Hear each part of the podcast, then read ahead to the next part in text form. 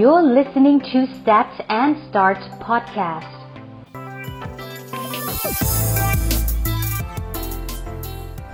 สวัสดีครับ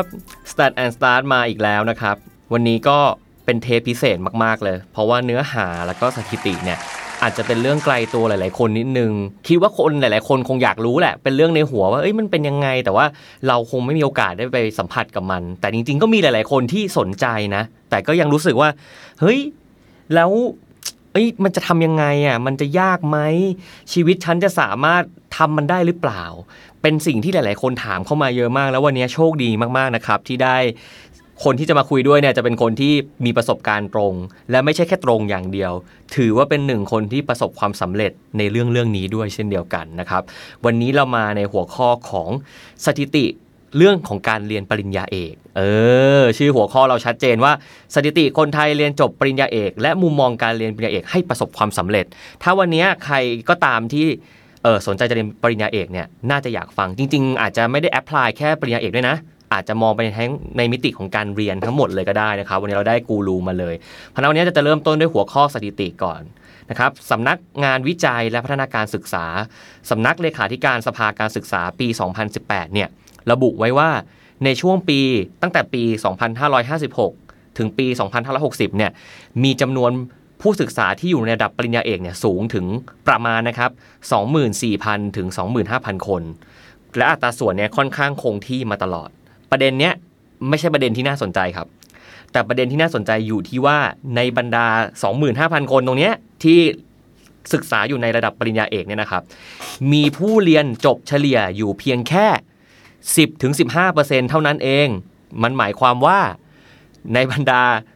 25,100 คนเนี่ยมีประมาณ 2,500 คนที่จบประมาณนะครับ ก็ถือว่าเฮ้ยมันดูเป็นอะไรที่น่าสนใจว่าแสดงว่าคนที่เรียนเอกหลาย ๆ คนเนี่ยเข้าไปเรียนแล้วอาจจะไม่จบ หรือจริง ๆ อาจจะเรียนรู้ได้ว่า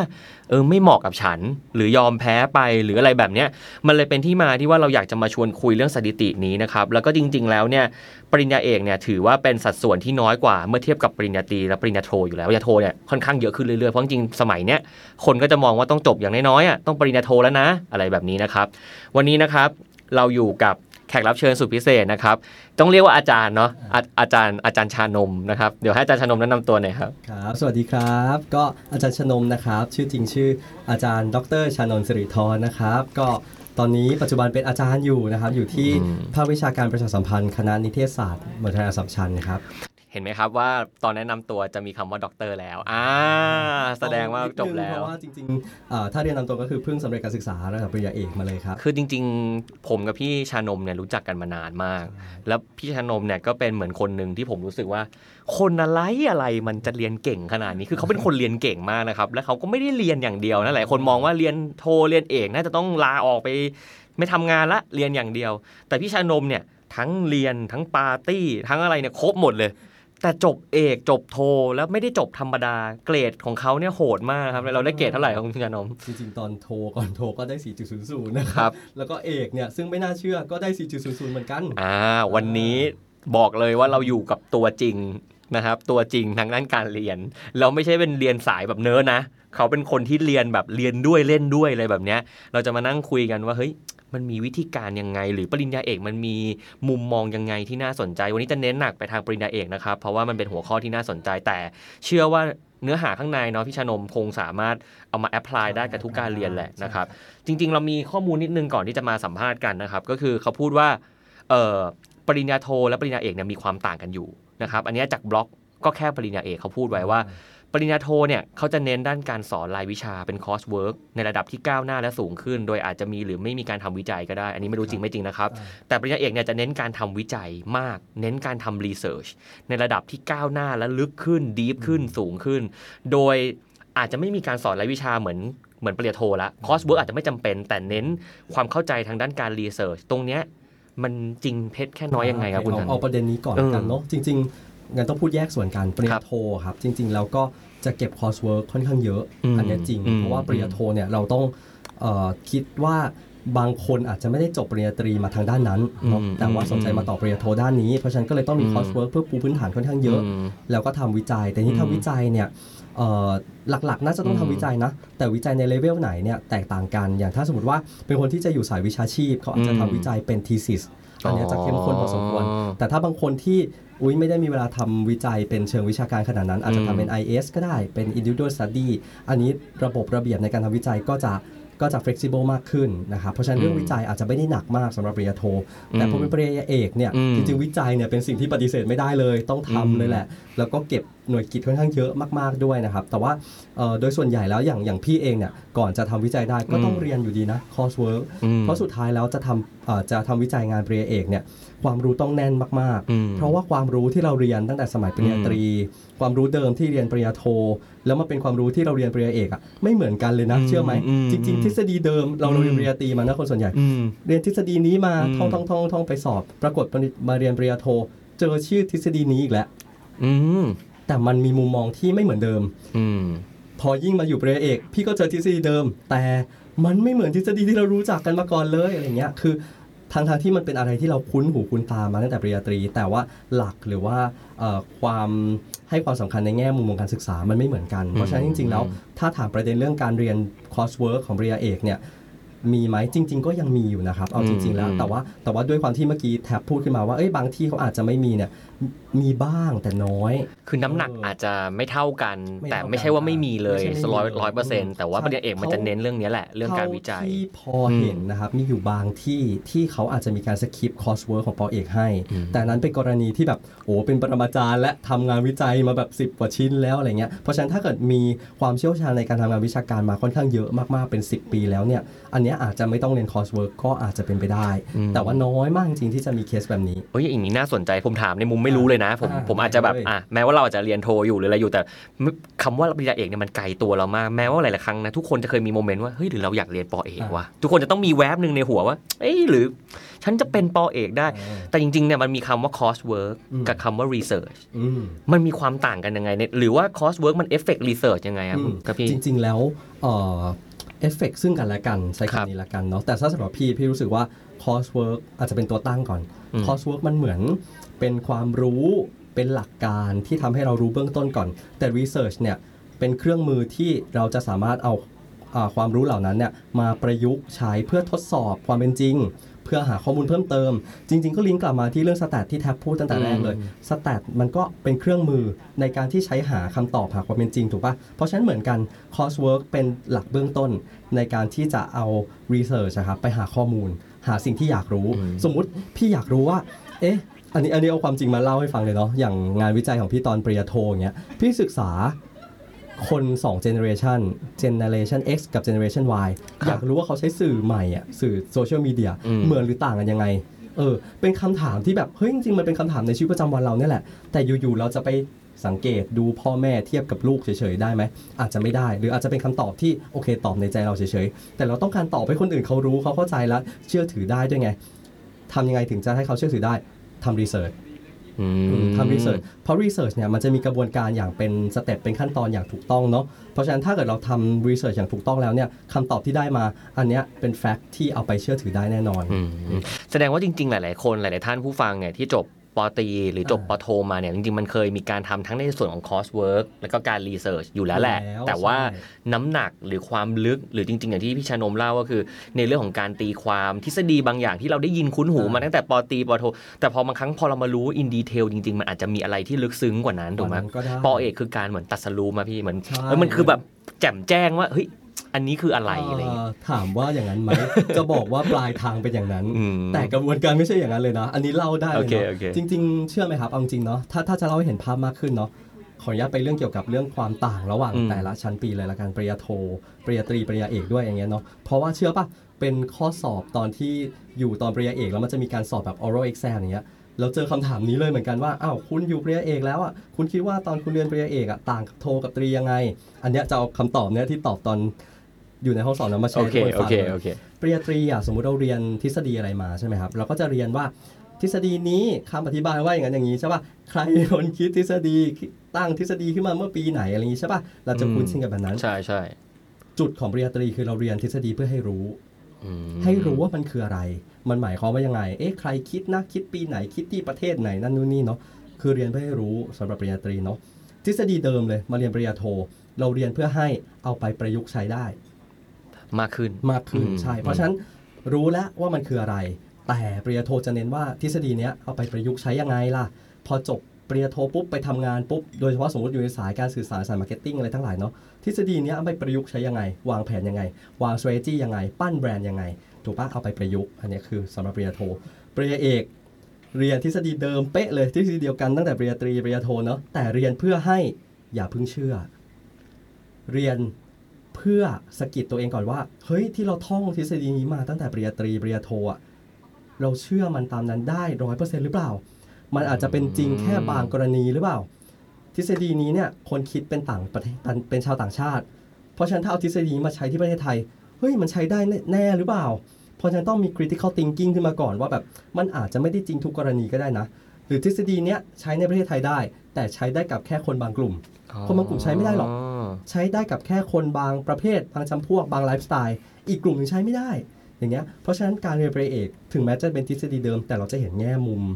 ของมันรอบด้านมากขึ้น เพราะอะไรเพราะว่าสุดท้ายแล้วเป้าเป้าหมาย หรือว่าจุดมุ่งหมายของปริญญาเอกเนี่ยต้องมีการวิพากษ์ทฤษฎีพวกเนี้ยเพื่อที่ว่าจะได้รู้ทั้งการเอาไปใช้ รู้ทั้งจุดเด่น และรู้จุดด้อยจุดอ่อนข้อจำกัดของมันด้วย ปูทางไปสู่การหาทฤษฎี หรือคิดองค์ความรู้ของตัวเองในท้ายที่สุดของปริญญาเอกนั่นเองเออเฮ้ยฟังแบบเนี้ยในฐานะคนฟังเอนะอพี่เฮ้ยมันน่าเรียนว่ะเออมันน่าเฮ้ยมันดูมันดูน่าสนุกนะใช่แต่จริงๆชีวิตจริงอาจจะอ่าใช่ไม่น่าล่ะ85%ถึง 90%ที่หลุดเข้าไปแล้ว ที่เออที่ไม่ผ่านออกมาอาจจะคิดเหมือนกันตอนแรกว่าเฮ้ยโหมันก็น่าสนใจนะมัก็าสใจเออแต่จริงๆมันคงมีมิติอื่น ๆ ที่มันมันมันคงไม่ง่าย เพราะทฤษฎีบางอย่างที่เขามีมาอยู่แล้วเนี่ย มันก็ทำมาใช้เวลายาวนานกว่าเขาจะ เขาเรียกว่าอะไรตกผลึกจนกลายเป็นทฤษฎีแล้วเราเอามาคิดต่อเอามาทดลองหรือเอามาวิจัยเนี่ยมันก็ต้องใช้เวลาในการบริหารจัดการหรือ make sure ว่าไอเดียเนี้ยมันดีจริงๆไหมบน context ไหนถูกไหมฮะใช่ครับแต่จากที่ฟังตรงเนี้ยผู้ฟังจะเริ่มคิดแล้วว่าเฮ้ยมันน่าสนใจนะอืมจริงๆจริงๆจริงๆทุกคนแหละในชีวิตหนึ่งอะในเรื่องของการเรียนอะ ก็รู้สึกว่าเออถ้าเรียนก็ก็ก็ดีนะ ทุกคนก็อยากจะเรียนแหละเอาจริงๆนะแล้วก็ปริญญาเอกก็ก็เป็น point หนึ่งที่ทุกคนก็อยากไปเพราะว่าโดยส่วนตัวบางคนก็บอกว่าเฮ้ยอยากมีคำว่าด็อกเตอร์ว่ะเฮ้ยมีคำว่าด็อกเตอร์น่าจะดีเนอะหรือบางคนจะพูดว่าเฮ้ยถ้าเป็นปริญญาเอกเนี่ยทำงานแล้วไปไกลนะอ่าแค่มันก็มีพ่อแม่บางคนก็จะบอกว่าเอออะไรพวกนี้เฮ้ยมันน่าจะเนอะคุ้มนะเอ้ยจริง ๆ มันลงทุนระยะยาวมันคุ้มกว่าจริง ๆ มันมีหลาย factor เนาะที่ทำให้คนสนใจอยากเรียนปริญญาเอก อันนี้เลยจะมาชวนคุยกันต่อแล้วว่า อย่างพี่ชานมเนี่ย จุดเริ่มต้นของการอยากเรียนอืมปริญญาเอกเนี่ยมันมีที่มาที่ไปยังไงครับ ได้ ถ้าถ้าจะเล่าถึงจุดเริ่มต้นของการเรียนปริญญาเอกเนาะต้องขอแยกเป็น2 point หลักๆละกัน point แรกก็คือ ส่วนตัวเป็นคนชอบหาความรู้อะไรใหม่ๆเนาะไม่ได้จำกัดเฉพาะการเรียนด้วย การคบเพื่อนการอะไรทั้งหลายเนี่ยคือคือเรามองว่าสิ่งรอบตัวในชีวิตอะมันเป็นความรู้เป็นประสบการณ์ได้หมดเป็นคนที่เชื่อในเรื่อง connect the dot มากๆอืมเพราะฉะนั้นการเรียนต่อปริญญาโทปริญญาเอก มันก็เป็นการ connect the dot แต่เป็นดอทใหญ่หน่อยของชีวิตอย่างเงี้ยเนาะเพราะฉะนั้นก็อันที่หนึ่งคือเป็นคนชอบศึกษาหาความรู้ ก็เลยสนใจปริญญาเอก แต่อันที่สองเนี่ยจุดที่สองก็เพราะว่าด้วยอาชีพ เพราะว่าเป็นอาจารย์แล้วเป็นคนโชคดีมากเอาจริงอันนี้ไม่แน่ใจว่าเคยมีสแตทอันนี้หรือเปล่าเนาะแต่คือเป็นคนที่โชคดีมากก็คือได้ทำงานได้ประกอบอาชีพที่ตัวเองฝันตั้งแต่เด็กเลยอะ ราะว่าพี่ฝันว่าอยากเป็นอาจารย์ตั้งแต่เด็กเลย แล้วก็พอมาถึงวันหนึ่งก็ได้มีโอกาส แล้วก็ได้เป็นอาจารย์จริง ๆ พี่ได้เป็นอาจารย์ตั้งแต่ตอนจบปริญญาโทเป๊ะเลยครับตอนอายุ25 แล้วก็เป็นอาจารย์มหาวิทยาลัยเลย ก็เลยรู้สึกว่าแบบเออเราโชคดีจังที่ที่ได้โอกาสทำตามฝันที่หลาย ๆ คนอาจจะเคยฝันไว้แบบนึงเนาะแต่พอโตขึ้นมาเจอปัจจัยหลายๆอย่างอาจจะไม่ได้ทำอาชีพตามที่ฝันอะไรเงี้ยแต่เราโชคดีได้อยู่ในสายอาชีพที่เราฝัน เพราะฉะนั้นเราก็อยากจะใช้โอกาสตรงเนี้ยต่อยอดมันไปให้ ให้ยาวไกลให้ยาวนานที่สุด เพราะฉะนั้นถ้าพูดถึงสายอาชีพอาจารย์แล้วเนี่ยทำยังไงถึงจะอยู่ไปได้ยาวๆ และพัฒนาองค์ความรู้ไปได้เยอะๆ มันก็ต้องมีการเรียนต่อถูกไหมก็คืออย่างน้อยก็ต้องจบปริญญาเอกถึงจะได้เอ่อมีความรู้มาสอนนักศึกษาได้มากขึ้นด้วยอะไรเงี้ยครับเพราะฉะนั้นอันนี้ก็เลยเป็นสองเหตุผลหลักๆ ที่ตัดสินใจเรียนปริญญาเอกตอนนั้นเลยครับ ซึ่งอันนี้เราเรามุมชีวิตนะตอนนั้นเพิ่มเติมเนาะโอ้โห ชีวิตพลิกผันสุดๆสุดๆเลยเอาจริงๆเพราะว่าจริง ๆ ตอนนั้นเป็นอาจารย์มหาวิทยาลัยแล้ว อย่างที่บอกจบปริญญาโทเนาะแล้วก็เป็นอาจารย์มหาวิทยาลัย ปรากฏว่าเป็นอาจารย์มหาวิทยาลัยอยู่สักปีหนึ่งปีกว่าก็ได้เป็นหัวหน้าภาคเออซึ่งตอนนั้นน่ะรู้สึกว่าแบบเฮ้ยเราอยากสอนหนังสือมากๆเลย แต่พออยู่ต้องมาทำงานบริหารนะครับมันก็มันก็เหมือนเฟลในใจนิดๆว่าแบบเออจริงๆเราอยากสอนให้ได้เยอะกว่านี้อะไรเงี้ยไม่ได้ไม่ได้เอาเวลามาบริหารอะไรซะเยอะเหมือนตอนนั้นนะเนาะก็เลยเป็นอีกหนึ่งจุดที่แบบเฮ้ย ไปเรียนเอกดีกว่า เพราะเราก็เห็นหลาย ๆ คนว่าแบบพอเรียนเอกปุ๊บอ้าวขอลาขอลีฟนู่นอ๋นี่อมีอินไซต์มีข้างในนิดนึงนิดหน่อยใช่อะไรเงี้ยเราก็เลยแบบเฮ้ยเราเราเราอยากไปเรียนเอกละกันจะได้แบบเบรกการทำงานณตอนนั้นก่อน ปรากฏว่าก็มาสอบที่เบรเอกที่นิเทศศาสตร์ใช่ไหมครับก็ติดพอติดปุ๊บไปทำเรื่องลา เขาไม่ให้ลา กลายเป็นว่าที่ตอนแรกนึกว่าจะได้ลามาเรียน กลายเป็นว่าก็เลยต้องควบไปเลยนะครับอ๋อก็เลยตอนนั้นก็เลยอะเอาวะไม่เป็นไรไหนๆก็เป็นสิ่งที่เราก็ตั้งใจจะจะทำตั้งแต่แรกอยู่แล้วอะก็เลย ก็เลยสอนไปด้วย เป็นหัวหน้าภาคไปด้วย แล้วก็เรียนปริญญาเอกไปด้วยเมื่อ 5 ปีที่แล้วครับ 5 ปีที่แล้วนะครับทุกท่านใช่คือเป็นเป็นอะไรที่ Amazing มากนะครับ นานๆ เราจะเจอผู้ชนิดยะบุคคลที่เรียนไปด้วยทำงานไปด้วย แล้วเรียนได้ดีด้วย แต่จริง ๆ อันเนี้ยจะเป็น point of view ของคนที่ทำงาน เขาเรียกว่าในสายการศึกษาครับแต่อย่างเงี้ยพี่ชายนมอาจจะเจอคนอื่นที่เป็นปริญญาเอกเหมือนกันเนี่ยมันมี point อื่นมาที่เขามาเรียนหรือเช่นแบบบางคนมีมาที่แบบทำงานไม่เกี่ยวอะไรกับการศึกษาหรอก แต่ก็มาเรียนเองเนี่ยเขามี motivation ยังไงตอนเขามาเรียนเนี่ย เอาจริง ๆ มีเหมือนกันนะ เอาเอาเท่าที่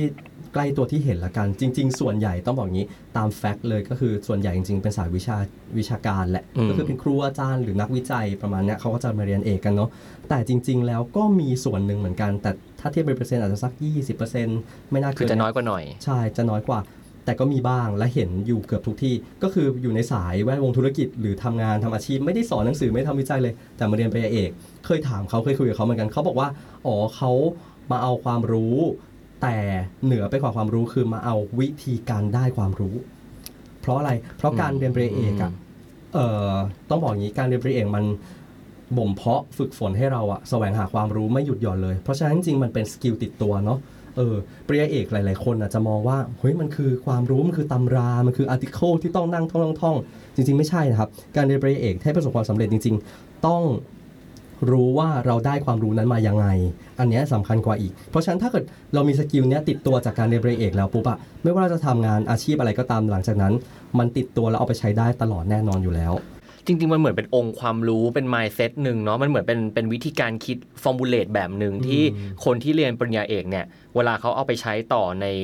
เขาเรียกว่าลักษณะต่างๆอะเขาจะมีวิธีการคิดที่อาจจะลึกขึ้นกว่าคนอื่นใช่ไหมพี่ที่ผมฟัง เพราะฉะนั้นสุดท้ายมันกลับไปที่เรื่องเดียวกันเลยเมื่อกี้แทบจำได้เนาะพี่พูดถึงเรื่องทฤษฎีใช่ป่ะอืมอืมเรียนปริญญาตรีปริญญาโทปริญญาเอกใช่ป่ะว่าพอเรียนปริญญาเอกปุ๊บทฤษฎีเนี้ยมันจะมองรอบด้านมากขึ้น เช่นเดียวกันเลย คนทำงานสายธุรกิจก็ตาม เวลาไปเจอโปรเจกต์ หรือปัญหาหรืออะไรต่างๆ เขาก็อาจจะเอา mindset การเรียนปริญญาเอกนี่แหละ ไปมองปัญหาไปมองสิ่งสิ่งนั้นแบบรอบด้านมากขึ้นอืมก็ได้ เพราะฉะนั้นถึงบอกว่ามันเป็น skill ติดตัว มันไม่ใช่ตัวองค์ความรู้ที่เราท่องจำแล้วก็เอ้ยท่องจำได้เยอะก็เลยมีโอกาสจบเอกไม่ใช่ แต่ถ้าเกิดเรารู้จักแสวงหาความรู้ หาคำตอบ สร้างองค์ความรู้ใหม่ อันเนี้ยแหละคือ benefit ของการเรียนป.เอกแต่จริงๆเวลาเราไป search คือผมมาเคยมีความสนใจอยากเรียนป.เอกมากเลยนะพี่อ่าเราดูว่าน่าจะเป็นหนึ่งคนเนี่ยอ่าอ่าน่าจะเหมือนแต่พอเวลาเราไป search ดูข้อมูลหรืออะไรแบบเนี้ยพี่ เราจะเห็นว่าจะมีคนพูดว่าเรียนป.เอกเรียนนานนะ เรียน 3 ปีถึง6ปีใช่เนี่ยข้อมูลโดย basic เขาจะพูดเลยว่าเรียนอย่างน้อยๆเนี่ยสามถึงหกปี พอเห็น 6 ปีอะมันใจแป้วนะ มันรู้สึกแบบหูมันนานอะ จบออกมาบางคนเริ่มเรียน 30 จบออกมาลูกสองแล้วนะคือคือมันเหมือนเราคิดภาพอะ จริง ๆ มันนานแบบนั้นไหมพี่คือการเรียนเอกมันระยะเวลามันประมาณยังไงจริงๆต้องบอกอย่างนี้ครับ กรอบของ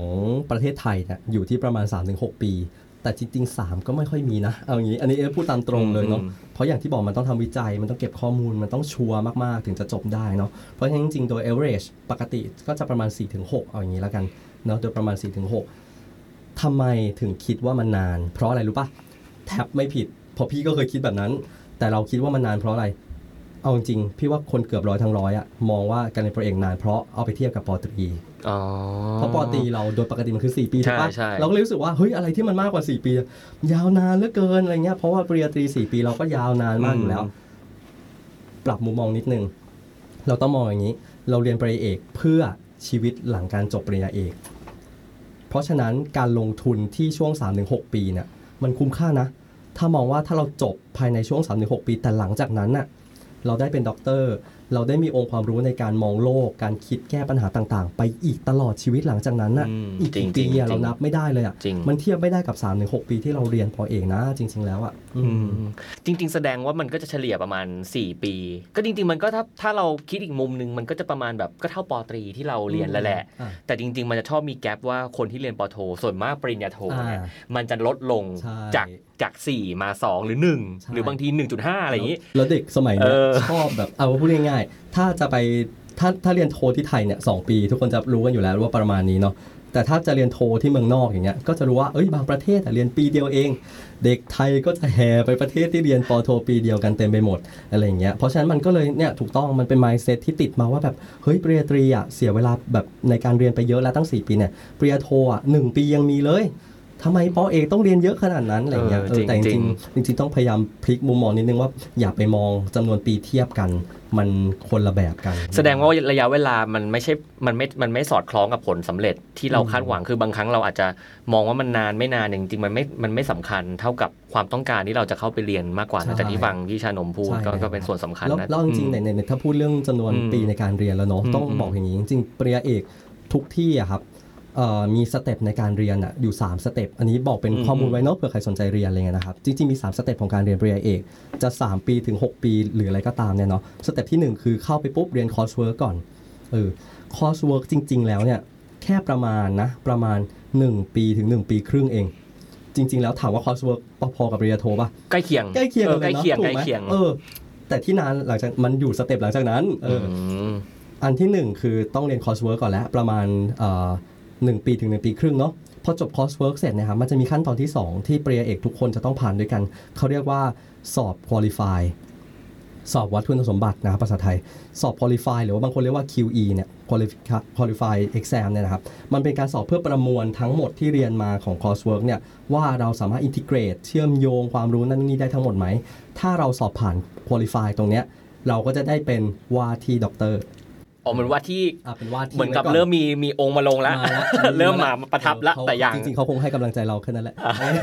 เออแต่เราก็เออโอเคเราเออเราสอบผ่านเริ่มมีพลังเอออย่างน้อยฉันใกล้จะเป็นละอีกนิดนึงเราก็ว่าที่ด็อกเตอร์แล้วอะไรเงี้ยแต่ก็เป็นว่าที่เฉยๆโอเคเนาะโอเคนั่นแหละทีนี้พอเป็นว่าที่ด็อกเตอร์ครับก็จะสามารถทำ step ที่ 3 ได้ นั่นก็คือวิจัย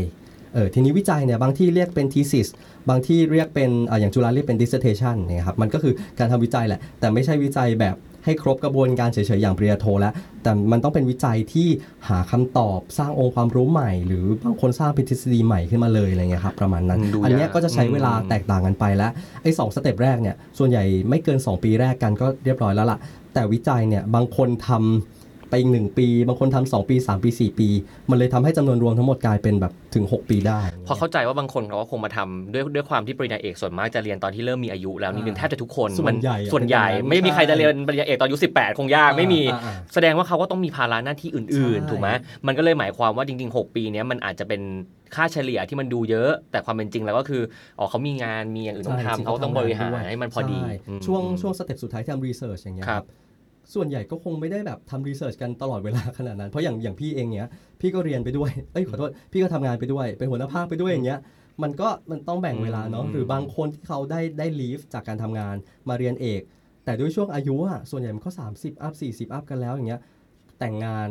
มีครอบครัว บางคนเป็นผู้หญิงท้องระหว่างเรียนอยู่อย่างเงี้ยทำยังไงอะใช่ปะเออเพราะฉะนั้นมันก็บวกลบกับเวลาการใช้ชีวิตไปด้วยนั่นแหละ มันก็เลยดูเหมือนจะนานเออ จริงๆตอนนี้คนที่ฟังแรก ๆ พลังใจมาพุ่งเลยนะ ตอนที่ฟังพี่นงพูดอะไรปุ๊บพอเริ่มฟังไปแล้วมาเริ่มเหมือนแบบภูเขาอะมันก็เริ่มหล่นเอ้ยยังไงดีวะเอ๊ะหรือไม่อะไร แต่ดีแล้วต้องคิดให้ดีก่อน เพราะว่าอืมพี่มาพูดไม่ได้เพื่อบอกว่าเชียร์หรือไม่เชียร์เลย อืมแต่มาบอกความเป็นจริงทั้งหมดเลยอืมให้รู้ เพราะฉะนั้นใครที่สนใจ พี่เชียร์ให้วางแผนแค่นั้นเองอืมต้องวางแผนแล้วเตรียมพร้อมที่จะรับมือกับสิ่งที่มันจะเกิดขึ้นอะไรอย่างเงี้ยเอาละอ่ามีเรารู้ที่มงที่มาที่ไปเรารู้ภาพรวมการเรียนอะไรหลายๆอย่าง เราเริ่มเห็นภาพแล้วเปอร์เซ็นต์ที่จบเนี่ยน้อยมาก 10-15%ถึง15เปอร์เซ็นต์นะครับพี่พี่ชานม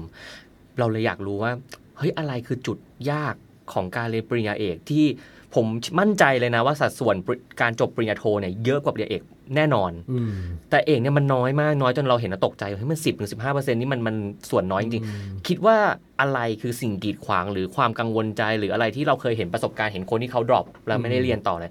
คิดว่ามาจากอะไรครับพี่ความยากมันอยู่ที่ตรงไหนเอาจริงๆเอ่อในประสบการณ์เนี่ยก็เจออยู่บ้างเหมือนกัน คนที่แบบว่าเออแบบไปกลางทางอะไรเงี้ยเนาะ เออเห็นอยู่หลัดๆ เออไปละ bye bye ก็มีอะไรอย่างเงี้ย โอเคยก็มียังไงใช่อืมแต่ตกใจกว่าคือตอนมาเห็น stat ตัวเลขนี่แหละเออว่าแบบโอ้โหตัวเลขเปอร์เซ็นต์จบน้อยขนาดนี้เลยเหรออืมอะไรเงี้ยครับเออก็ก็แปลว่าน่าจะมีหลายคนที่ที่ไม่ถึงฝั่งฝันอะไรเงี้ยเนาะอาจจะด้วยความที่อย่างนี้ จริง ๆ อันที่หนึ่งคือมันเป็นความหนักแหละเออแต่เรื่องความหนักเนี่ยทุกคนก็ก็คงน่าจะพอรับรู้ได้อยู่แล้วอะว่าเอ้ยโดยชื่อปริญญาเอกมันเป็นการเรียนแบบวุฒิ อันสูงสุดแล้วอะมันก็ต้องยากกว่าตรียากกว่าโทเนาะอืมอันเนี้ยทุกคนคงคงน่าจะพอรู้อยู่แล้ว สมมติเอาเอาง่ายๆอย่างอย่างแท็บยังไม่ได้เรียนปริญญาเอกครับแต่ถ้าถามแท็บว่าคิดว่าปริญญาเอกยากกว่าปริญญาโทไหมเออก็ต้องยากกว่าก็ต้องตอบว่ามั่นใจว่ายากกว่าเพราะฉะนั้นทุกคนน่ะรู้อยู่แล้วว่าปริญญาเอกมันยาก แต่ทำไมถึงเกิดเหตุการณ์นี้ก็เพราะว่าโดยจำนวนแล้วอะเอ่อจำนวนคนที่มาเรียนปริญญาโทมันเยอะกว่าปริญญาเอกถูกไหมคนที่มาเรียนปริญญาเอกจริงๆอะเราเรานึกภาพตามพี่เนาะ คือคนที่อะไร คือคนที่ก็ต้องเรียนเก่งพอสมควรอะถึงจะมาสอบปริญญาเอกแล้วติดด้วยอะเออเพราะว่ามันไม่ใช่ว่าทุกคนมาสมัครปุ๊บแล้วได้เรียนเนาะถูกปะอืมอืมก็ต้องแข่งขันกันพอสมควรแล้วแต่ละที่นะรับน้อยมาก เอาจริงอย่างอย่างของพี่ที่พี่เรียนอย่างเงี้ยมีทั้งหมด 5 คนเพื่อนร่วมห้องมีทั้งหมดเออห้าห้าห้าคนท้วนใช่5คนแต่เออแต่ขออนุญาตเรียนตามตรงว่าก็ไม่ไม่ไม่ได้อยู่จนครบจบ1ท่านก็คือจบ4อะไรเงี้ยเอออันนี้บอกโหถือว่าเยอะถ้าถ้าพูดอ่าค่าเฉลี่ยก็ถือว่า ที่มหาลัยนี้เนี่ยจบเยอะหน่อยอะไรอย่างนี้นี้นะคครัรับบแต่ว่าโดยโดยเฉลี่ยทั้งประเทศมันก็เลยเป็นตัวเลขตามที่ที่แท็บบอกอะไรเงี้ยแต่เนี้ยที่ที่ต้องการจะบอกก็คือว่า การเข้ามาเรียนปริญญาเอกอะมันยากมันฝ่าฟันเยอะ เพราะฉะนั้นคนที่ติดเข้ามาเนี่ยมันเป็นคนที่โปรไฟล์ดีๆ ทั้งนั้นแหละ เรียนเก่งๆ ทั้งนั้นแหละ บางคนก็เหมือนพี่อะ4.00 มาตอนปอโทอะไรนู่นนี่เนาะ เนี่ยเลยเป็นจุดต่าง เพราะว่าคนที่เขาพราวเขาภูมิใจในตัวเอง เขาเก่งเขาผลการเรียนดีมาเยอะ แต่พอมาเรียนปริญญาเอก ซึ่งพอมาวิชาแรก ๆ หรือการเก็บ coursework แล้วรู้สึกว่าแบบโดนโจมตีโดน comment อืมโดนการให้คะแนนได้เกรดแบบไม่ดีเลยใน paper แรก ๆ ที่ทำอะไรเงี้ยบางคนอาจจะอาจจะรับไม่ได้ก็ได้ อาจจะตั้งตัวไม่ทันใช้คำนี้ละกันตั้งตัวไม่ทัน เพราะว่าเป็นเด็กเรียนดีมาตลอดอะแต่พอมาเจออะไรที่ถูก comment ปุ๊บอย่างเงี้ยเขวเยอะเหมือนกันอันนี้อันนี้ step ที่หนึ่งเพราะว่าอันนี้เล่าให้ฟังตามตรง เชื่อไหมเอาจริงวิชาแรกที่พี่เรียนเนาะเป็นวิชาแบบ โห ยากขนาดนี้เลยเหรออะไรเงี้ยแล้วเขียน paper งานชิ้นแรกอาทิตย์แรกส่งไปปุ๊บอะเขาจะมีการตัดเกรด paper สะสมเกรดไปเรื่อยๆใช่ปะ paper แรกที่พี่ส่งอะพี่ได้เกรดออกมาประมาณแบบ B มั้งหรือหรือ C บวกอะไรเงี้ยนี่คือจากคนที่ได้ A มาทั้งชีวิตอะคือได้ A เออมาตลอดเฮ้ยทำไมมันใช่มันแล้ว drop paper แรกอะอืม paper แรก paper แรกของวิชานั้นอะอืมได้ประมาณ C บวกหรือ B ลบหรืออะไรอย่างเงี้ยแหละอืมซึ่งมันถือว่าน้อยมากนะสำหรับคนที่แบบเรียนปริญญาเอกแล้วแบบได้เนี้ย หุยพี่เศร้าแบบซึมแซดไปสักพักเลยอะแต่ว่าหลังจากนั้นก็แบบเออฮึดแล้วก็แบบทำการบ้านมากขึ้น ทุ่มเทเวลาให้มันมากขึ้นจน paper ที่2พอส่งไปทีอะ A เลยทีเนี้ยอ๋อเออแล้วหลังจากนั้นก็เอ้ยเราจับทางได้แล้ว เราฮึบขึ้นมาแล้วได้ ทีเนี้ยก็เลยกลับมาตอบคำถามแท็บก็คือ พี่ว่ามันมีคนที่แบบติดอยู่ในสิ่งที่พี่เจอณช่วงแรกอะเยอะอืมแล้วไม่ได้ไปต่อไง เออบางคนท้อแล้วไม่ได้พลิกมุมมองว่าจะกัดฟันสู้ต่อบางคนก็เลยอาจจะไปซะก่อน step ที่หนึ่งเลยแรกสุดอ่าคือการสเต็ปที่เปลี่ยนหนึ่งตัวเปลี่ยนปรับเปลี่ยนตัวเองปรับเปลี่ยนมุมใช่มองหลายๆสิ่งใช่อันนี้อันนี้คือเหตุผลที่หนึ่งโอเคเหตุผลที่สองพี่ว่าอาจจะเป็นด้วยช่วงช่วงวัยช่วงอายุแหละ เพราะว่าอย่างที่รู้กันคนส่วนใหญ่ที่มาเรียนเอกเนี่ยส่วนใหญ่อายุ 30 40 50 ทั้งนั้นแหละ มีพี่อะพี่เรียนเอกตอนประมาณ 27เลยครับซึ่งก็ถือค่อนข้างเร็วอะไรเงี้ย ยี่สิบเจ็ดเรียนเอกนะครับทุกคนเออเร็วมากครับ เพราะตอนนั้นจะหนีไงนึกว่าได้ได้ได้หยุดงานไงปรากฏไม่ได้หยุดเนาะครับ ทีนี้คนส่วนใหญ่อะเขาจะเรียนกันอายุ 30 40 อัพขึ้นไปแล้ว ทีนี้ช่วงวัยของคนที่อยู่ในช่วงวัยนั้นอะเขาทำงานหนักเป็นผู้บริหารระดับค่อนข้างสูงแล้วแหละเนาะหรือไม่ก็มีครอบครัว แล้วอะต้องดูแลลูกดูแลคนในบ้านอะไรก็แล้วแต่ เพราะฉะนั้นมันไม่ใช่แค่การเรียนอย่างเดียว พอมาเจอความหนักในการเรียนปุ๊บภาระที่บ้านเยอะด้วยเข้าไปอีกภาระในชีวิตเยอะเข้าไปอีกภาระการงานเยอะไปอีกก็เลยง่ายที่จะท้อถอยอืมอืมเพราะฉะนั้นพี่ว่ามัมันเป็นด้วยวัยที่มันไม่ได้ถูกดีไซน์มาให้เรียนอืมด้วยเนาะพี่เพราะอย่างจริงๆอย่างอย่างอย่างตรี มันก็ยังอันเนี้ยบังคับยังไงก็ต้องจบอ่าเพราะทุกคนจะแบบต้องจบต้องจบต้องจบ มันก็จะมีส่วนน้อยที่ไม่จบปอโทเนี่ยบางคนก็จะเป็นแกลบที่ต่อจากตรีก็มีเยอะอ่าหรือบางคนอาจจะเป็นไม่ได้นานมากเหมือนอืมเขาจะพูดคำว่าไฟยังไม่มอด มันยังอยู่ในอ่าช่วงใช่การเรียนใช่อยู่แต่พอปอเอกเนี่ยบางคนเขาเรียน 40เออก็น่าเห็นใจนะมันผ่านมานานชีวิตเนาะย่างนั้นแล้วพอกลับมาปั๊บเป็นนนแล้วอะโอ้โหไม่ไหวบางคนทำงานหรือเป็นผู้บริหารที่แบบเฮ้ยคอยสั่งการนั่นนู่นนี่แต่พอกลับมาเป็นชีวิตวัยเรียนอีกครั้งหนึ่ง โดนอาจารย์สั่งโดนอาจารย์ดุเออโดนอาจารย์เออคอมเมนต์อะไรเงี้ยบางทีมันก็สวิตช์ไม่ทันนะอืมพี่ว่ามันก็มีหลาย ๆ เหตุผลที่ทำให้สุดท้ายก็เลยไม่ไปต่อออย่างบางคนอยู่ที่ทำงานสั่งคนอื่น นู่นนี่นั่น แต่พอมามาเป็นนักเรียนต้องโดนครูคอมเมนต์มันมันเหมือนแบบร่างกายมันก็แบบหรือความรู้สึกมันก็ปรับไม่ทันมันก็มีเออแล้วจะไปติดว่าแบบก็เอามีหตุผลเถียงกลับอ้าวไม่ได้แล้วอย่างเงี้ยเนาะเออเพราะโรจริงๆมันสวิตช์กลับมาแล้วจริงๆอะไรจริเงี้ยงก็น่าจะประมาณ2อสาเหตุผลประมาณเนี้ยทำให้สุดท้ายแล้วคนที่แบบ กัดฟันจนถึงฝั่งฝันฝั่งฝันจริงๆอะมันก็เลยมีตัวเลขประมาณนี้แหละ แล้วถ้าถามตัวพี่ชานมเองว่า แล้วถ้าเป็นตัวพี่เองอะอะไรคือจุดชาเลนจ์ที่สุดในการเรียนเอกที่รู้สึกว่า จุดเนี้ยยากสำหรับเราอืมในในตัวเรานะพี่จะเป็นการแบ่งเวลาหรืออะไรได้หมดแต่ขอหนึ่งอืมสักหนึ่งข้อที่แบบอืมยากนะอันเนี้ยสำหรับเรา ก็กำลังจะตอบเรื่องนี้เลยคือเรื่องเวลาจริงๆใช่ไหมเพราะว่าเออือม คือคือมันเป็นพอยที่เหมือนจัดการอยู่โดยตลอดอะแต่จริงๆด้วยความที่พี่อะทำงานไปด้วยแล้วเรียนไปด้วยตั้งแต่ปริญญาโทแล้วเพราะฉะนั้นจะมีภูมิต้านทานประมาณหนึ่งในการที่แบบเฮ้ยไม่ได้ต้องแบบจัดการเรื่องเวลาให้ดีนะอะไรเงี้ยจนเอาจริงก็ก็ใช้ชีวิตแบบจัดการเวลาเรียนไปด้วยทำงานไปด้วย แล้วก็มี activity ต่างๆ กับเพื่อนนั่นนนนี่ไปด้วยเนาะอย่างที่เนี่ยยังก็รู้จักกับแท็บมานานก็ hang out กันนั่นนู่นนี่อะไรเงี้ย เออ คุณจะตกใจถ้ารู้ว่าพี่ชานม hang out เยอะขนาดไหนตอนเรียนโทและเอกนะครับ ผมยังตกใจเลยครับว่าพี่ไม่กลับไปทำงานเหรอครับเขาว่ายังแฮงเอาท์กับเราได้อยู่ใช่แต่ก็จะมีช่วงหนึ่งที่เรารู้สึกเลยว่าเฮ้ยพี่ชานมหายไปจริงๆ คืออืมคือคงเป็นด้วยจังหวะที่มันจำเป็นต้องแบบใช่อยู่กับงานจะจบแล้วหรืออะไรเงี้ยคืเนี่อยถ้าจะคือถ้าช่วงไหนซีเรียสก็ต้องอืมก็ต้องให้ priority กับกับเขาอะเอออมแต่ถ้าช่วงไหนที่แบบเฮ้ยเราสามารถที่จะยัง flexible ได้ โอเคงั้นเราต้องใช้ชีวิตด้วยเหมือนกัน เพราะฉะนั้น work life balance เนี่ยเป็นเรื่องสำคัญมากๆนะแต่ว่าพี่พูดคำเนี้ย work life balance เนี่ยไม่จำเป็นต้อง 50 50 นะเออบางอย่างมันควบคู่ไปด้วยกันได้อะคือคนที่พยายามแสวงหา work life balance แบบ 50%ให้เท่ากันเป๊ะอะคุณจะหาไม่เจออมเอาจริงแล้วคุณจะ จมปลักอยู่กับการหานั่นแหละ สุดท้ายแล้ว let it go ไปเถอะ เอาแค่ให้รู้ว่าช่วงไหนต้องเอาอะไรขึ้นมาเป็นหลัก ช่วงไหนเอาอันนี้ลงไปได้แล้วเอาอะไรขึ้นมาเป็นหลักแทนอะไรเงี้ย มันก็สามารถ complete อืมได้แล้วในทุกอย่างเออ priority เป็นสิ่งสำคัญใช่เพราะฉะนั้นจริงเนอะๆคือสิ่งที่ท้าทายที่สุดสำหรับการเรียนปริญญาเอกสำหรับพี่คือเวลา time management เนี่ยสำคัญมาก ๆ เพราะว่าเรียนเนี่ยหนักอยู่แล้วงานเยอะเนาะแล้วงานที่ทำงานก็ค่อนข้างหนักด้วยด้วย อาชีพการรับผิดชอบอะไรเงี้ยครับเออจริงๆ ตอนเด็กๆอะเราจะได้ยินคำว่าระเบียบวินัยเยอะอืมแล้วเราจะชอบเอาคำว่าระเบียบวินัยอะมาพ่วงกับพวกการแบบแบ่งเวลาว่าเฮ้ยมันต้องมีระเบียบวินัยรัดเข็มขัดแบบอืมอุ๊ยห้ามขยับเลยอะไรอย่างเงี้ยแต่จริงๆ เรื่องของเวลาจริงๆมัน flexible เล็กน้อยคือมันต้องมีใช่ความยืดหยุ่นแต่จริง ๆ ชอบพี่ชานมอยู่อย่างหนึ่งคือ ถ้าเกิดใครรู้จักนิสัยพี่ชานมนะครับเขาจะเป็นคนที่ถ้าเวลาเขาเล่นเนี่ยเขาเล่นสุดหมายถึงเขาเที่ยวเขาเที่ยวเต็มที่ แต่พอเวลาเขาไม่ไปอะเราเราสงสัยมากเลยว่า เฮ้ยถ้าเป็นเราเราจะคิดหลายอย่างแบบเฮ้ยอยากไปอยากไป บางครั้งมันเป็นทุกทุกๆกับเรื่องเลยนะบางคนอยากลดความอ้วนอืมแต่อยากแต่แบบพอจะเจอของหวานปั๊บเฮ้ยเพื่อนกินแล้วนั่งกินยั่วอ่ากูกูอยู่ห้าหกคนแบบ แม่งเอ้ยขอซ่อมขอซ่อมสุดท้ายก็ไม่ไหว คือจริง ๆ เรื่องของการแบ่งเวลาจริงๆผมอาจจะเสริมได้นิดนึงกับแบบที่พี่ชนมพูดคือ มันคือการที่เราแบบไม่ใช่ว่าจะต้องไม่ทำเลยแบบร้อยเปอร์เซ็นแต่ต้องยอมรับให้ได้ว่าเวลาเนี้ยหรือสถานการณ์หรือออบเจกตีตอนเนี้ยของเราอะ มันยังทำเรื่องนี้อืมไม่ได้จริง ๆ มันต้องลดละเลิกได้ มันต้องมีเดลิเกต ต้องมีดอนใช่แบบใช่เดลิเกตคือเฮ้ยอันนี้ไม่ได้จริงๆเฮ้ยต้องหาคนอื่นช่วยหรืออะไร หรือจริง ๆ ดอนคือเฮ้ยช่วงนี้มันต้องยอมรับว่าฉันทำไม่ได้อย่างเงี้ยพี่ชนมจะเป็นคนที่แบ่งเวลาแล้วเขาเรียกว่าตัดสินใจเด็ดขาดมากไม่วอกแวกอืมใช่อันเนี้ยคือคือคนเราอะโดยเฉพาะถ้ามีเพื่อนเยอะหรืออมมีกลุ่มสังสรรค์อะไรเยอะเงี้ยเนาะใช่เมื่อก่อนพี่ก็เป็นคนแบบ yes man อะ โอเค ใครชวนอะไรนี่แต่พอสักพักหนึ่งเอ้ยพอพอเรามีความรับผิดชอบอะไรหลายอย่างมากขึ้นอะความเป็น yes man มันมันต้องไม่ร้อยเปอร์เซ็นต์คือยังเป็นอยู่นะ ทุกวันนี้ก็ยังเป็นแต่ความเป็น yes man ไม่จำเป็นต้องร้อยเปอร์เซ็นต์ yes ไงเออจริงถูกไหมมันอาจจะ 80%ก็ได้อะไรเงี้ยมันต้องเก็บบางอย่างไว้ให้ priority ของชีวิตจริงๆอะไรเงี้ยเรื่องงานเรื่องเรียนเนี่ยยังไงบางทีก็ต้องมาก่อน จริง ๆ พอเราฟังจากคนที่ที่มีระเบียบวินัยเนาะแล้วก็เป็นคนที่เรียน มันก็ได้แง่มุมอะไรดีๆเยอะนะ เพราะผมว่าผมเองในฐานะคนมานั่งสัมภาษณ์เนี่ยว่าเฮ้ยเนี่ยได้สองสามสิ่งแล้วเก็บไปคิด อันนี้ขอสักนิดนึงเราเหลืออีกสักสองสามคำถามเนี่ยอยากจะรู้ว่า แล้วอะไรคือสิ่งที่คนเข้าใจผิดเกี่ยวกับปริญญาเอกมากที่สุดอ๋อสองอย่างได้ไหมเออได้ได้เออแต่อันนี้มัน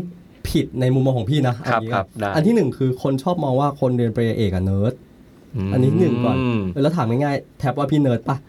ไม่ไม่เนิร์ดไม่เลยเออไม่เลยอะเออใช่เพราะอะไรเพราะจริง ๆ พี่ตั้งใจไม่เนิร์ดด้วยโอเอเคอเพราะการเรียนการตั้งใจเรียนมันไม่จำเป็นต้องเนิร์ดมคือโอเค พี่ไม่ได้บอกว่าคนที่เนิร์ดผิดนะแต่พี่แค่รู้สึกว่าคนที่เนิร์ดอะคือคนที่เขาแบบเฮ้ยทุ่มเทแล้วโฟกัสกับกับมันเพียงอย่างเดียวอะแต่จริงๆชีวิตคนเราอะมันมันไม่ได้อยู่กับการเรียนอย่างเดียว หรือการทำงานอย่างเดียวหรอกชีวิตคนเรามันต้องมีสังคมมีคนรอบข้าง มีครอบครัวมีเพื่อน มีแฟนมีอะไรใช่ไหมสารพัดเนาะเพราะฉะนั้นจริงๆแล้วอะ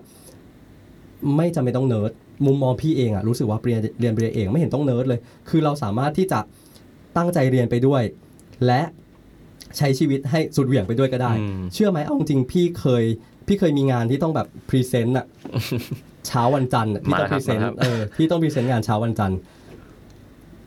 week ก่อนหน้าช่วง weekend ก่อนหน้า พี่ไปเกาหลี คือไปเที่ยวเลย เออไปเที่ยวเลยแล้วเพื่อนในรุ่นพี่ถามว่าอ้าวแล้วทำงานเสร็จแล้วเหรออะไรเงี้ยอ๋อพี่บอกเปล่า พี่เอางานมาทำด้วย อ๋อเออ ถ้าเราเจอสิ่งเครียดเครียดๆอย่างเงี้ยอันนี้แชร์ประสบการณ์ให้ฟังคือไม่ได้บอกว่าดีนะครับ แต่แค่จะบอกว่าถ้าเราเจอสิ่งเครียดเครียดๆงานเครียดเครียดๆอะไรที่มัน challenge มากๆเนี่ยมันก็มี 2 ทางเนาะหนึ่งคือโฟกัสจมปลักหมกมุ่นทำกับมันให้เต็มที่ไปเลย เพื่อให้สบายใจ กับอันที่ 2 คือ ลองถอยหลังมาสัก step สอง step ทำอะไรให้มัน relax ชิลมากขึ้น แล้วทำงานไปด้วยไหม บางทีมันอาจจะได้ output ออกมาไม่ต่างกันก็ได้นะเออแล้วพี่ใช้วิธีเนี้ยหลายอย่าง เชื่อเปล่าแท็บสุดท้ายอะอืม present งานเช้าวันจันทร์ใช่ปะพี่ก็ไปเที่ยวเกาหลีอย่างสบายใจ แล้วก็นั่งทำงานไปด้วยใช่ปะแล้วตอนที่ flight บินกลับอะตอนบินกลับจากเกาหลีมันก็จะสักประมาณ4 ห้าชั่วโมงอย่างนี้เนาะอืมอืมตอนบินกลับนั่นแหละคือพี่ก็ปั่น powerpoint ตอนที่อยู่บนเครื่องบินอยู่บนเครื่องบินโอ้โหใช่แล้วก็มาถึงปุ๊บสักพักหนึ่งมามาถึงเช้ามืดอะไรเงี้ยเช้าก็ไป present เลย ซึ่งผลลัพธ์มันก็ไม่ได้แย่สักทีเดียวมันก็แล้วออกมาดีด้วย แล้ว ก็บอกตามตรงอันนี้เป็นแฟกต์บอกได้ ก็คือได้คะแนนเต็มด้วยวันนั้นมเออแต่เราก็เลยรู้สึกว่า เฮ้ย นี่ไง เราไม่ได้กดดันตัวเราเอง เราให้รีวอร์ดตัวเราเองก่อนเออแทบเคย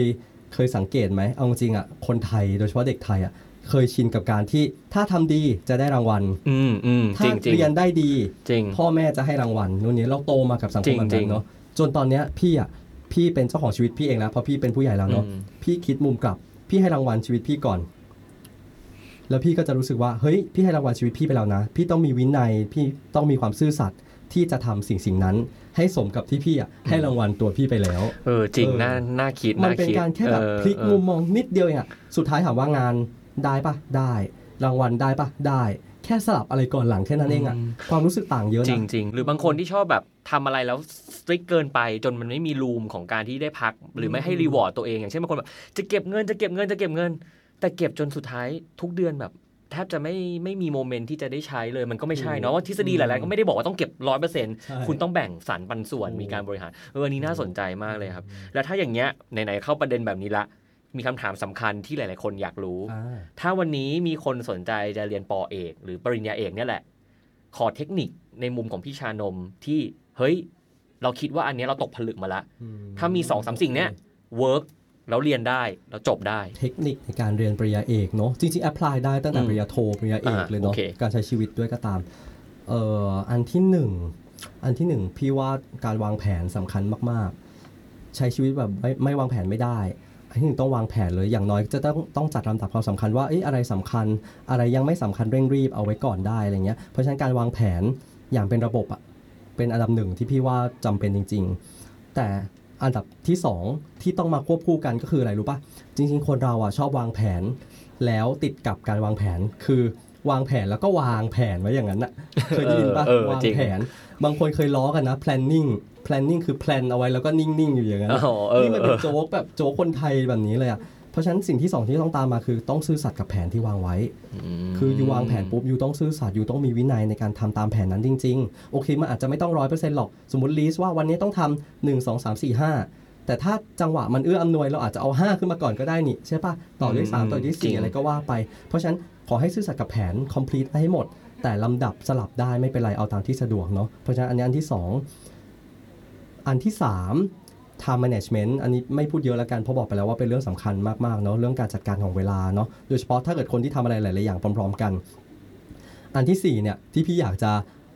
บอกเลยเพราะว่าอันนี้ตกผลึกมาจากชีวิตพี่เองจริง ๆ แทบเชื่อเปล่าจริง ๆ time management เนี่ยว่ายากแล้วเนาะจริง ๆ การเรียนปริญญาเอก หรือการที่คนเราเจองานหนักๆเนี่ยครับสิ่งที่ยากกว่า time management คือ ท้อ management อืมปฏิเสธไม่ได้นะ เรียนปริญญาเอก หรือใครเรียนปริญญาโทหนักๆอะครับ มันจะเจอความท้อความทุกข์ความเครียดอะไรก็แล้วแต่ ถ้า you ไม่รู้จักจัดการกับอารมณ์ความรู้สึกนั้นน่ะแล้วจมปลักอยู่กับมันแล้วไม่คิดที่จะเดินหน้าต่อไป หรือแก้ปัญหาไปต่อไม่รอดแน่นอน เพราะฉะนั้นสำหรับตัวพี่เองที่พี่ตกผลึกหลังจากที่เรียนจบมาแล้วเนี่ยพี่ว่าพี่มี skill เนี่ยสูงมากคือท้อ management จริง คือท้อเป็นเรื่องปกตินะเอาจริงๆ ท้ออะเราต้องมองว่ามันเป็นเรื่องปกติของชีวิต อืม คือยูจะประสบความสำเร็จในชีวิตมามากมายอะไรก็แล้วแต่ครับ แต่เรื่องความทุกข์ความเศร้าความโศกความท้อมันเป็นเรื่องปกติของชีวิตมนุษย์อะคือเราแค่ต้องเตรียมใจว่า เฮ้ย มันก็แค่ถึงคิวเราที่ต้องเจออะแล้วเราก็จะต้องต่อคิวในการที่ก้าวข้ามผ่านมันไปให้ได้แค่นั้นเอง อืม เพราะฉะนั้นต้องจัดการความรู้สึกท้อความรู้สึกเศร้าตรงเนี้ยให้ได้เออแล้วก็สุดท้ายสุดท้ายแล้วจริงๆครับเผื่อฝากด้วยก็คือ พี่ว่าทำอะไรทุกอย่างก็ตามอะ สิ่งที่ต้องไม่ลืมเสมอคือ อย่าลืมถามตัวเอง คุยกับตัวเองว่า มีความสุขอยู่หรือเปล่าเออเพราะถ้าเมื่อไหร่ที่แบบเฮ้ยพอเราถามตัวเองว่าเรามีความสุขอยู่ไหมแล้วแล้วตัวเราตอบเราเองว่า ไม่มีความสุขเลยอะพี่ว่าตอนนั้นเบรกก่อนอืมหยุดก่อน นิดนึงหยุดคิด หยุดมอง หยุดหาทาง หยุดหาอะไรชดเชยหรืออะไรแบบเนี้ยก่อนหรือให้เวลากับชีวิตแป๊บนึงก่อนแล้วค่อยก้าวเดินต่อไปดีกว่าเออแต่ถ้าสมมุติตอนที่เราเอ่อเจองานหนักๆการเรียนหนักๆ ถามตัวเองว่ามีความสุขอยู่ไหม แล้วเราตอบตัวเองว่า มันก็ยังมีความสุขอยู่นะเรายังสนุกกับการเก็บข้อมูลทำวิจัยนะ มีความสุขกับการทำ paper เพื่อเฮ้ย challenge กับตัวเองว่าเดี๋ยว paper หน้าเกรดเราต้องดีขึ้น ถ้าเรายังมีความสุขอยู่อย่างนั้นอะ go on ต่อเลยทำต่อไป แค่อย่าลืมฉุกคิดว่าทุกครั้งที่เราหนักกับชีวิตอะเรายังมีความสุขอยู่ไหม ถ้ายังมีเดินหน้าต่อ ถ้าไม่มีแค่ให้เวลากับชีวิตแป๊บหนึ่งเดี๋ยวความสุขมันก็จะกลับมา คนเราไม่มีใครที่ไม่อยากมีความสุขในชีวิตเนาะ เออแต่ความสุขมันจะมาได้ก็ต่อเมื่อจิตใจและร่างกายเราพร้อม เป็นเป็นมุมมองความคิดที่ผมเชื่อว่าหลายๆคนที่ฟังนะรวมถึงตัวผมเองนะผมก็เป็นคนที่เรียนโทอยู่ตอนนี้นะ ก็ไม่ต่างกันแต่จริงๆ ยอมรับเลยว่าเออเอาไปแอพพลายได้ทุกอย่าง จริงๆ สิ่งที่พี่ชานมเล่าเนี่ย มันเอาไปใช้กับงานก็ได้ เอาไปใช้กับการเรียนก็ได้ ใช้กับอะไรก็ได้ ก็คิดว่าวันนี้มันมีมุมมองอะไรหลาย ๆ อย่างที่เอ่อน่าจะทำให้ทุกคนเห็นภาพมากขึ้น แล้วก็สำหรับใครหลาย ๆ คนที่มีความคิดจะเรียนปริญญาเอก ผมว่าวันนี้น่าจะเป็นเทปหนึ่งที่จะทำให้คุณผู้ฟังได้ฉุกคิดว่าเฮ้ยหรือฉันเรียนดี หรือว่าเฮ้ยฉันควรจะวางแผนก่อน หรือฉันควรจะทำอะไร ฉันอยู่ใน stage ไหนของการจะเข้าใกล้การเป็นว่าที่หรือเป็นด็อกเตอร์ในในอนาคตนะครับ ก็จริงๆขอบคุณพี่ชานมมาก ๆ เลยที่วันนี้อุตส่าห์มาแล้ว เชื่อไหมครับว่าพี่ชานมเนี่ยนอกจากจะเป็นด็อกเตอร์แล้วเนี่ยยังเป็นอาจารย์ที่ผมมั่นใจได้ว่า ผมผมจะเรียกพี่ชานมบ่อยๆว่าพี่ชานมเหมือน GTO อะ คือเขาจะเป็นอาจารย์ที่เด็กมหาลัย โดยเฉพาะมหาลัยอัสสัมชัญของเขาเนี่ยคณะเขาเนี่ยรักเขามาก แล้วผมนะเจอเขาทีไรแล้วไปกินข้าวกันหรืออะไรนะเด็กเขาจะเดินมาทักพี่ชานมเสมออะคือไม่เฮ้ยว่าจะเป็นที่ไหนออใช่จะเป็นตามจุดไหน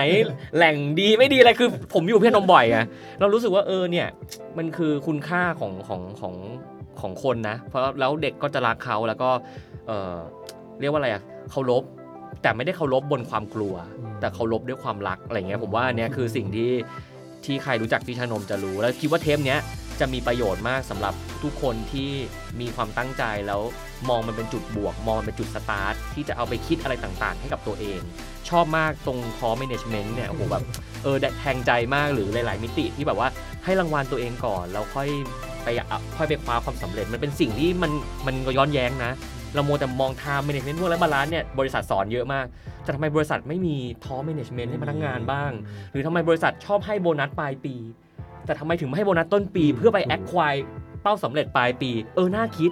จริงๆมันสุดท้ายลงทุนเท่าเดิมเลยใช่ คือเออมันมันมันเป็นมุมที่น่าสนใจแล้ว คิดว่าผู้ฟังน่าจะได้อะไรกลับไปตั้งต้นคิดในการบริหารบริษัทตัวเองหรืออะไรก็ตามนะครับ ยังไงวันนี้ขอบคุณพี่ชานมมากๆนะครับยินดีครับคิดว่ายังหลายๆท่านอาจจะอยากฟังต่อ เดี๋ยวไว้เรามีโอกาสมีโอกาสเทปหน้าหน้าเดี๋ยวจะชวนพี่ชานมมาคุยในมุมอื่นเพราะจริงๆพี่ชานมเนี่ยอยู่ในวงการการศึกษาเยอะน่าจะมีมุมอะไรมาคุยงั้นวันนี้สเตตแซาต้องขอขอบคุณพี่ชานมมากแล้วไงฝากผู้ฟังไว้ด้วยครับ ถ้าชอบก็ฝากไลค์ฝากแชร์ด้วย แล้วเดี๋ยวไว้พบกันตอนหน้าครับ สวัสดีครับ สวัสดีครับ วันนี้นอกเหนือจาก content ที่เรามานั่งคุยกันแล้วเนี่ยก็จะมีประชาสัมพันธ์พิเศษนะครับที่มองว่าน่าสนใจมากๆเลย ก็คือปัจจุบันนะคนไทยสนใจเรื่องกีฬาค่อนข้างเยอะขึ้น ไม่ว่าจะเป็นกีฬาบาสเกตบอลฟุตบอลเทนนิสวิ่งกอล์ฟซึ่งจริง ๆ กีฬาเนี่ยมันไม่ได้เป็นเพียงแค่ content หรือ entertainment แต่มันสามารถเป็นธุรกิจของเราได้ สามารถจะสร้างรายได้ สร้างตัวตน สร้างเรา สร้างจุดเชื่อมโยงต่างๆ เป็นธุรกิจของเราได้ แต่ ต้องมีหัวใจสำคัญอย่างหนึ่งคือเราต้องเข้าใจระบบนิเวศของธุรกิจ หรือมุมมองของกีฬาก่อน ซึ่งมันจะประกอบไปด้วยหลายมิติมากๆเลยไม่ว่าจะเป็นประชาสัมพันธ์ ไม่ว่าจะเป็นการสื่อสาร การขายการตลาดนะครับตลอดจนการสร้างวัฒนธรรมกีฬา ซึ่งพวกนี้จะถูกสอดแทรกอยู่เป็นเป็นองค์ประกอบสำคัญของอีโค y ิสเต็มนี้ ซึ่งตรงนี้ครับ ก็นานๆจะมีคอร์สเรียนที่มันตอบโจทย์มิตินี้ก็หายากนะ ผมนั่งคิดเออมันไม่ค่อยมีอะไรแบบนี้ก็เป็นคอร์สเรียนด้าน Sport Marketing the Creator ที่จะจัดขึ้นนะครับในเร็วๆนี้ ตรงนี้จะทำให้เราเห็นมุมมอง การบริหารตรงนี้ทั้งหมดเลย แล้วก็มีเนื้อหาอะไรที่น่าสนใจมากมาย มี Exclusive Class มีอะไรที่คิดว่าคนที่สนใจการทำธุรกิจเกี่ยวกับสปอร์ต หรือมองหาองค์ความรู้เกี่ยวกับเรื่องของกีฬาเนี่ยน่าจะสนใจก็เลยมาประชาสัมพันธ์ให้นะครับ ถ้าเกิดใครสนใจนะครับสามารถติดต่อได้ที่ 089-926-2449 หรือ 084-077-7492 นะครับ ลองโทรเข้าไปดูแล้วก็ลองปรึกษาดู น่าจะมีมุมมองดี ๆ ให้นะครับ ขอบคุณครับ